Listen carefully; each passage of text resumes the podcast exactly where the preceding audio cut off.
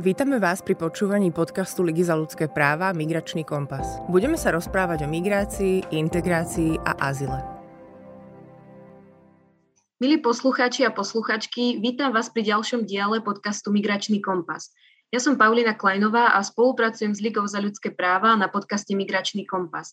Táto časť vznikla v rámci projektu Rodiny bez hraníc, ktorý je finančne podporený vládou Spojených štátov amerických v rámci grantovej výzvy Small Grants Program. Dnešný podcast z dôvodu pandemickej situácie nahrávame online. Veríme, že aj napriek tomu bude táto nahrávka dostatočne kvalitná. Dnes sa budem rozprávať s pani Irinou Adamovou, projektovou manažérkou v Slovenskej katolíckej charite, pôvodom z Ruska. Irina, dobrý deň. Dobrý deň, prajem. Ako som spomenula v úvode, pochádzate z Ruska. Ako dlho už teda žijete na Slovensku? Na Slovensku som od roku 2006. 2006, takže to už je celkom pár rokov dobrých. To už je celkom pár rokov. Áno, už sa cítim ako Slovenka. Skoro. to je super, to nás teší. No a aká bola vaša motivácia prísť sem na Slovensko? Prečo práve Slovensko? Na Slovensko som sa dostala nečakane. Tak to vám poviem, že nebol to môj nejaký zámerný plán. V roku 2004 som išla do Spojených štátov pracovať a tam som sa spoznala s mojim manželom, ktorý bol hodou náhod zo Slovenska. Tak po skončení vysokej školy v Rusku my sme sa rozhodli, že pre nás bude asi lepšie sa presťahovať tu teda fungovať tu na Slovensku.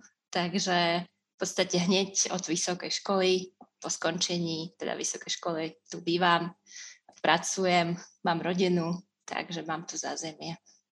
A ste s tým teda spokojná, že žijete na Slovensku? Neľutujete to zatiaľ? Uh, myslím si, že sú rôzne obdobia, uh, ktoré, ktoré sú to striedavé obdobia. Občas je to nadšenie, hlavne v tom prvom roku, keď som prišla, bola som zo všetkého nadšená a mimochodom konečne som bola aj spolu so svojím manželom, s ktorým sme sa teda vzdiali pred eh, rokom, predtým ako som prišla na Slovensku, takže mali sme taký vzťah na diálku. Takže ten prvý rok bol veľmi dobrý, potom eh, prišlo možno po pár rokoch taká, že opačný smer. Um, keď som si uvedomila, že možno chýba mi aj rodina, s ktorou by som sa tak častejšie mohla stretávať. Aj tá slovenčina stále nie je to môj materinský jazyk, takže sú tu určite prekažky.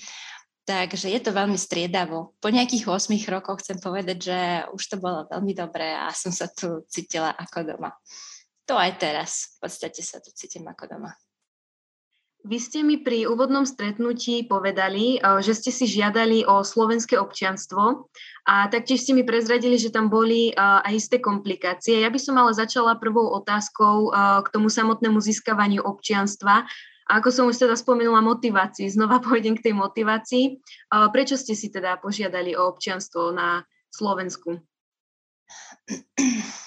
No práve, že som nemala motiváciu žiadať o, slovenské občanstvo kvôli rôznym komplikáciám, ktorí vyplývajú z medzinárodných zmluv ešte, ja neviem, z roku tuším 1958, potom 1980 sú to zmluvy medzi ešte Čekoslovenskom a Zväzom sovietských socialistických republik. Presne tieto zmluvy v podstate zamedzujú mať dvojité občanstvo buď teda mám ruské alebo slovenské. Takže mala som si vybrať, že ktoré. A keďže som to od roku 2006, tak prvýkrát som žiadala o slovenské občianstvo v roku 2015. E, no nepodarilo sa mi to dokončiť kvôli tomu, že bolo strašne veľa papírov a požiadavok a príloh k žiadosti, tak to poviem, že mne sa to proste nepodarilo a nechcelo sa mi to robiť. A druhýkrát som žiadala v roku 2019. Takže keď to zrátate, to je 15 rokov uh, potom, ako som sem prišla. Takže moja motivácia um, to bolo pre mňa veľmi ťažké rozhodnutie, lebo som sa v podstate musela vzdať svojho ruského občanstva a stratiť takým spôsobom formálny kontakt uh, s rodinou, ktorá stále býva v Rusku. a viete, že teraz je pandémia a všetko je naviazené na vaše občanstvo alebo váš trvalý pobyt, takže je to mimoriadne ťažké.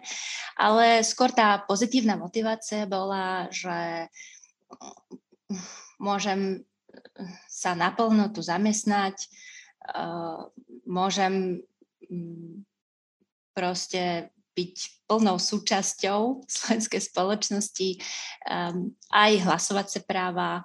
Už, ma, už sa zaujímam o slovenskú politiku viac než o tú Rusku. Takže chcem mať aj uh, svoj nejaký ten malý vplyv na to, kam ide, teda kam smeruje Slovensko. Takže asi skôr takáto motivácia.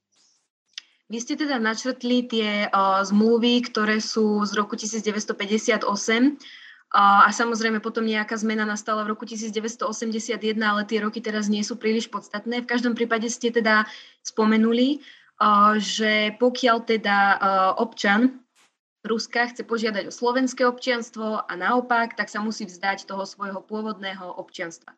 A taktiež ste vlastne spomenuli, že prvýkrát to nevyšlo, alebo teda podávali ste si dvakrát túto žiadosť. Prečo to teda prvýkrát nevyšlo?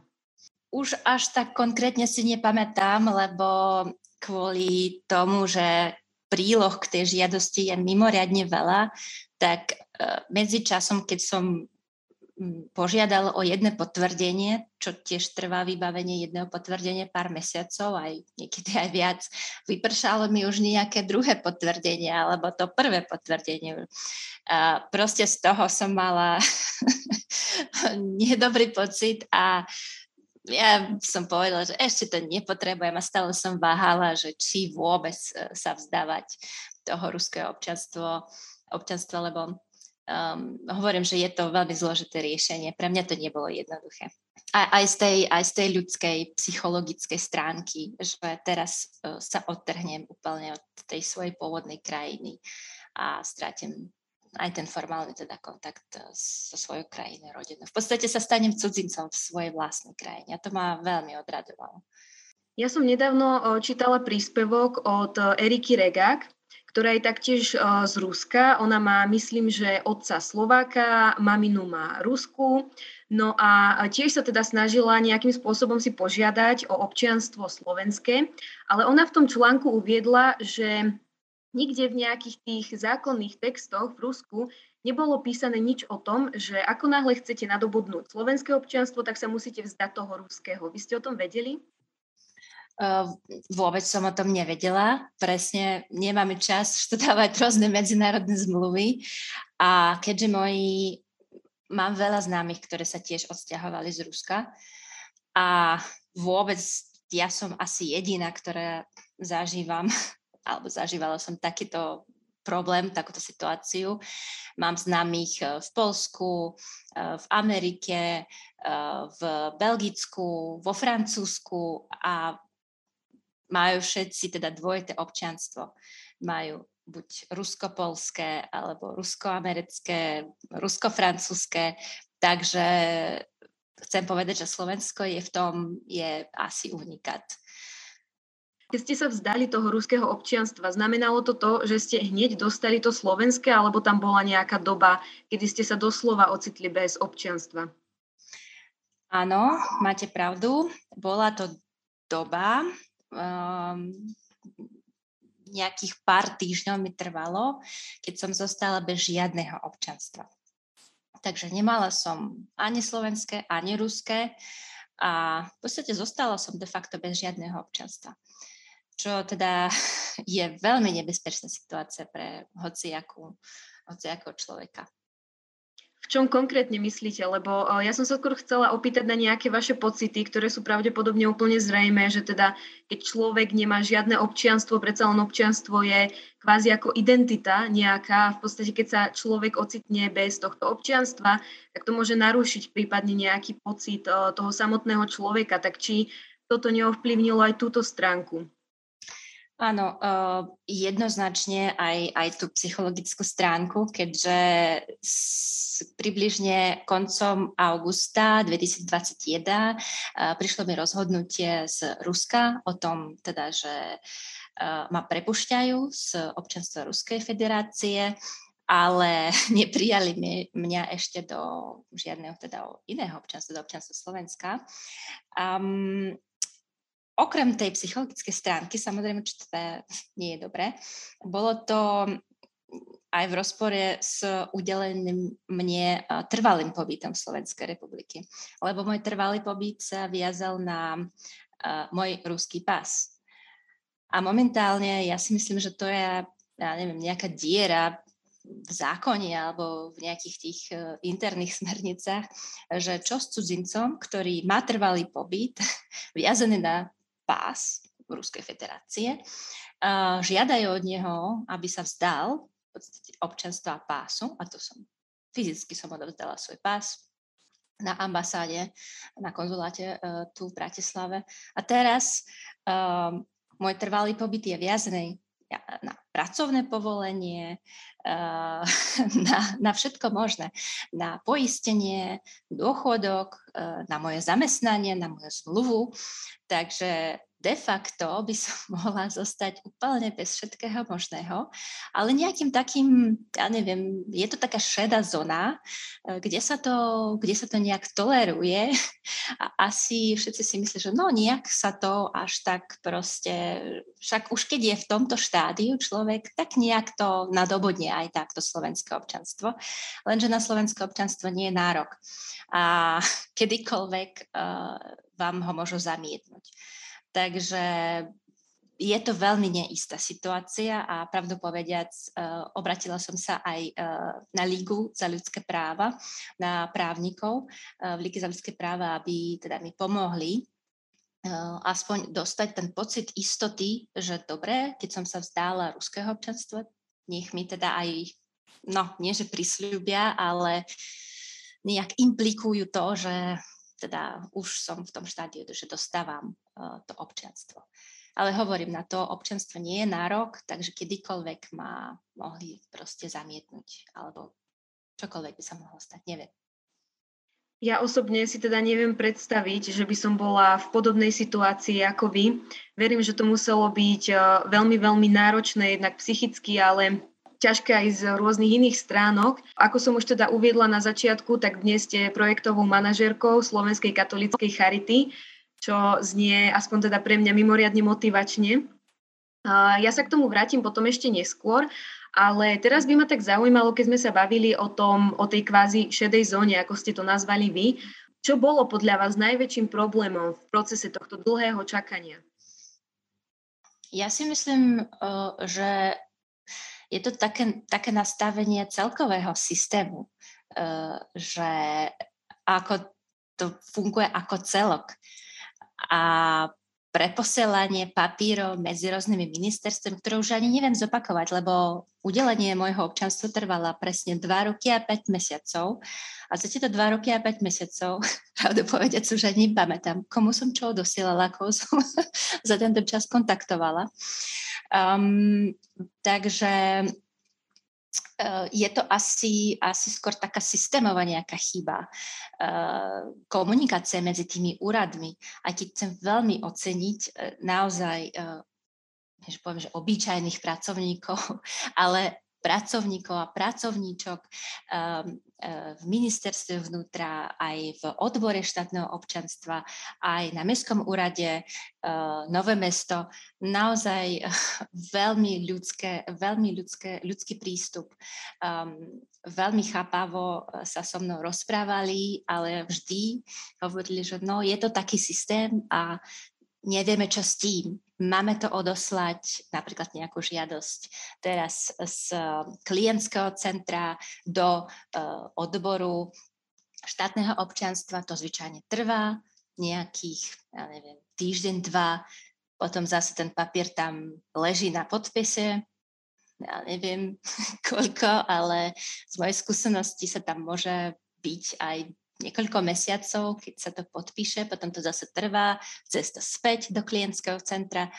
Proste je to, je, to, je to veľmi komplikované, celý ten systém a skôr taká diskoordinácia celkovo. Mi to tak prišlo z mojej osobnej skúsenosti. Ja by som teda plynule nadviazala na váš život už tu na Slovensku. Zaujímalo by ma konkrétne, ako sa tu cítite. Či sa cítite bezpečne, či vás Slováci berú medzi seba, alebo majú ešte nejaké otázky ohľadom vášho pôvodu. Môj manžel je Slovák, takže myslím si, že je to veľký benefit toho. Um, pomáha mi to v integrácii samozrejme. Áno, susedia ma susedka konkrétne ma párkrát volala špinavou Ukrajinkou a podobne, podobne. Pritom som z Ruska, ale asi nie je taký veľký rozdiel. V podstate bolo to, bolo to hate speech. Áno, bolo to tak, te, ten nenavistný prejav. Hoci, hoci, akej národnosti, to je jedno. Um, No a mojim rodičom, uh, to oni skôr zažívali teda tie nenavistné prejavy, tak prvýkrát, keď sem prišli a pre, prepichli im pneumatike uh, na um, aute, keďže teda auto malo ruskú značku. A druhýkrát, keď tu tiež boli autom, tak e, rozbili zadné svetlo na aute. Takže to auto asi odneslo najviac týchto negatívnych prejavov. E, na budúce už teda ďalší krátky tu boli, vždy sme zaparkovali auto v garáži, aby teda to neodnieslo. Ale nie je to samozrejme nejak veľa. Zase chcem tiež počerknúť, že ja mám rada Slovensko a som v rôznych e, skupinách, podskupinách a neznamená to vždy, že som v tej ruskej alebo ukrajinskej skupine. Som rada aj medzi Slovákmi, aj medzi inými národnostiami, takže asi mám to, tom ľahšie výhodu takú nejakú. Podľa e, štatistík e, nejaký počet cudzincov prichádzajúcich na Slovensko sa neustále zvyšuje rok od roka. A tým, že teda vy sama ste boli cudzinkou a teraz už ste Slovenkou, tak si myslím, že táto otázka je úplne na mieste. Či sú teda Slováci pripravení na nejakú integráciu cudzincov alebo vôbec samotný príchod cudzincov? Nemyslím si, že veľmi pripravení. Um, myslím si, že z cudzincov majú celkovo obavy. A najprv si ich popozerajú, poobzerajú, či sú bezpeční alebo nebezpeční. A keď sa spoznajú s tým cudzincom, tak už teda vedia ho aj prijať medzi sebou.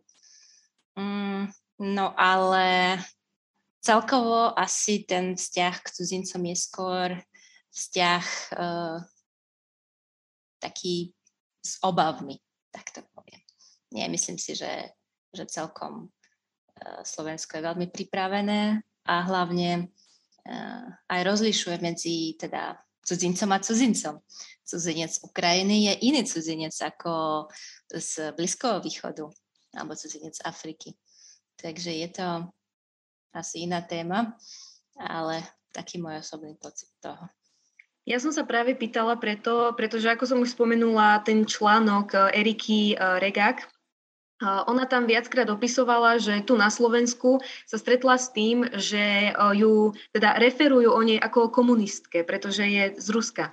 Takže ja tu sledujem nejaký možno paradox, že neznamená to, že keď je niekto doslova len z vedľajšej krajiny, tak je pre Slovakov možno viac v poriadku ako niekto z Juhoafrickej republiky, ako ste vypovedali. V každom prípade ešte posledná otázka k tejto integrácii. Ako prebiehalo to vaše integrovanie do slovenskej spoločnosti? Vy ste teda spomenuli, že váš manžel je Slovak, takže predpokladám, že to bolo asi možno trošku jednoduchšie, ale v každom prípade by ma toto zaujímalo. Moja integrácia e, prebiehala na pracovisku, takže hneď ako som prišla, ja som sa zamestnala v medzinárodnej firme, e, vo veľkej medzinárodnej spoločnosti, kde som sa aj naučila dobre po slovensky, lebo keď som teda bývala v Rusku, ja som sa učila po česky jeden rok a myslela som si, že to je veľmi podobný jazyk. No keď som prišla na Slovensko, tak e, odrazu to bolo niečo iné a používala som veľa českých slov. Uh, takže skôr na tom pracovisku uh, a tie, aj tie osobné kamarátstva, ktoré mal môj manžel, to asi toto mi pomohlo. Mala som aj um, um, teda známych z Ruska alebo z Ukrajiny, ale vždy som bola taká, že keď je človek z Ruska alebo z Ukrajiny, alebo proste je mi blízky, um, má rovnaké občanstvo, vôbec neznamená, že s ním budem kamarátka. alebo kamarát. Um, takže veľa takýchto integračných aktivít v ruskej komunite sa potom veľmi rýchlo skončilo, lebo jednoducho proste možno to boli iné záujmy alebo cieľy v živote. Um, takže hej, na pracovisku. A vždy som pracovala. Uh, mám veľa uh, kamarátov ešte, ešte zo všetkých svojich možných prác, čo som tu mala na Slovensku. Takže takýmto spôsobom. Ja by som teraz prešla na tú motivačnú časť, ktorú som avizovala už v úvode.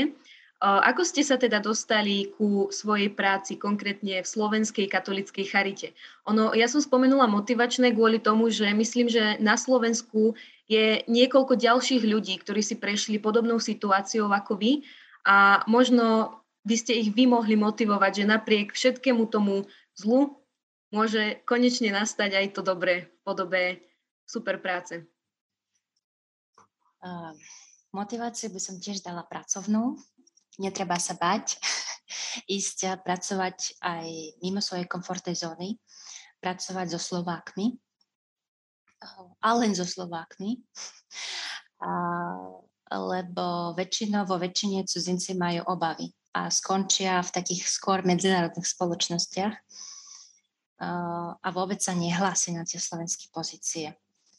A, takže motivovala by som ich naozaj aj keď nie je možno taká nejaká 100% istota, že vás zavolajú na ten pohovor a tak ďalej, pošlite svoje CV, um, ozvite sa a hlavne oplate sa občas aj počkať, aj niekoľkokrát uh, uchádzať o to isté miesto, ako sa mi stalo aj v Slovenskej katolíckej charite. Nebol to teraz uh, na prvý pokus, že som sa sem dostala, keďže môj prvý pokus bol v roku 2015 ale predpokladám, že som nemala mm, ešte tie skúsenosti, ktoré boli potrebné pre medzinárodnú prácu, takže som na to, mm, medzi tým nadobudla dosť veľa skúseností aj v rozvojových krajinách, vďaka čomu som sa rozhodla, že teda chcem v tom pokračovať. A druhýkrát som sa prihlásila uh, na jednotvorenú pozíciu uh, projektového manažera v Slovenskej katolíckej charite, takže a uh, prijali ma. Takže hovorím, že to odvahu, trpezlivosť, nasadenie, no a veľa práce. Áno, cudzinci sa majú trošku ťažšie než Slováci, lebo máme určite tú jazykovú prekážku. A chcem tiež ešte poďakovať aj tej organizácii, v ktorej teraz pracujem, lebo v podstate to je prvá organizácia, ktorá ma prijala len na základe mojej skúsenosti a nie na základe mojich jazykových znalostí. Za to, za to Slovenská katolická charita veľmi vážim. Predtým to vždy bolo o tom, že či teda viem po rusky alebo viem po anglicky a na základe toho sa tak viac menej rozhodovalo. Takže, takže tak. Ja pevne verím v to, že jedného dňa sa cudzinci budú mať rovnako dobre ako uh, tu žijúci Slováci. Uh, ja by som to teda, tento náš podcast uzavrela otázkou. Uh, čo by ste dnes poradili ľuďom, ktorí možno čelia podobnému problému, ako vy pred niekoľkými rokmi, s tými papierovačkami možno okolo občianstva? Uh, trpezlivosť. By som uh, povedala, že veľa trpezlivosti, nevzdávať sa, dá sa to prekonať, aj keď niekedy to trvá 2,5 roka. Takže veľa trpezlivosti a pripravte sa na tóny papierov, ktoré budete potrebovať. By som odporučila tiež aj Ligu za ľudské práva, že keby náhodou ste mali hoci aké ťažké takéto situácie, verím, že Liga má veľmi dobrých právnikov a veľmi dobré jazykové zabezpečenie, čo sa týka aj prekladu, keby náhodou. Takže toto je moje odporúčanie.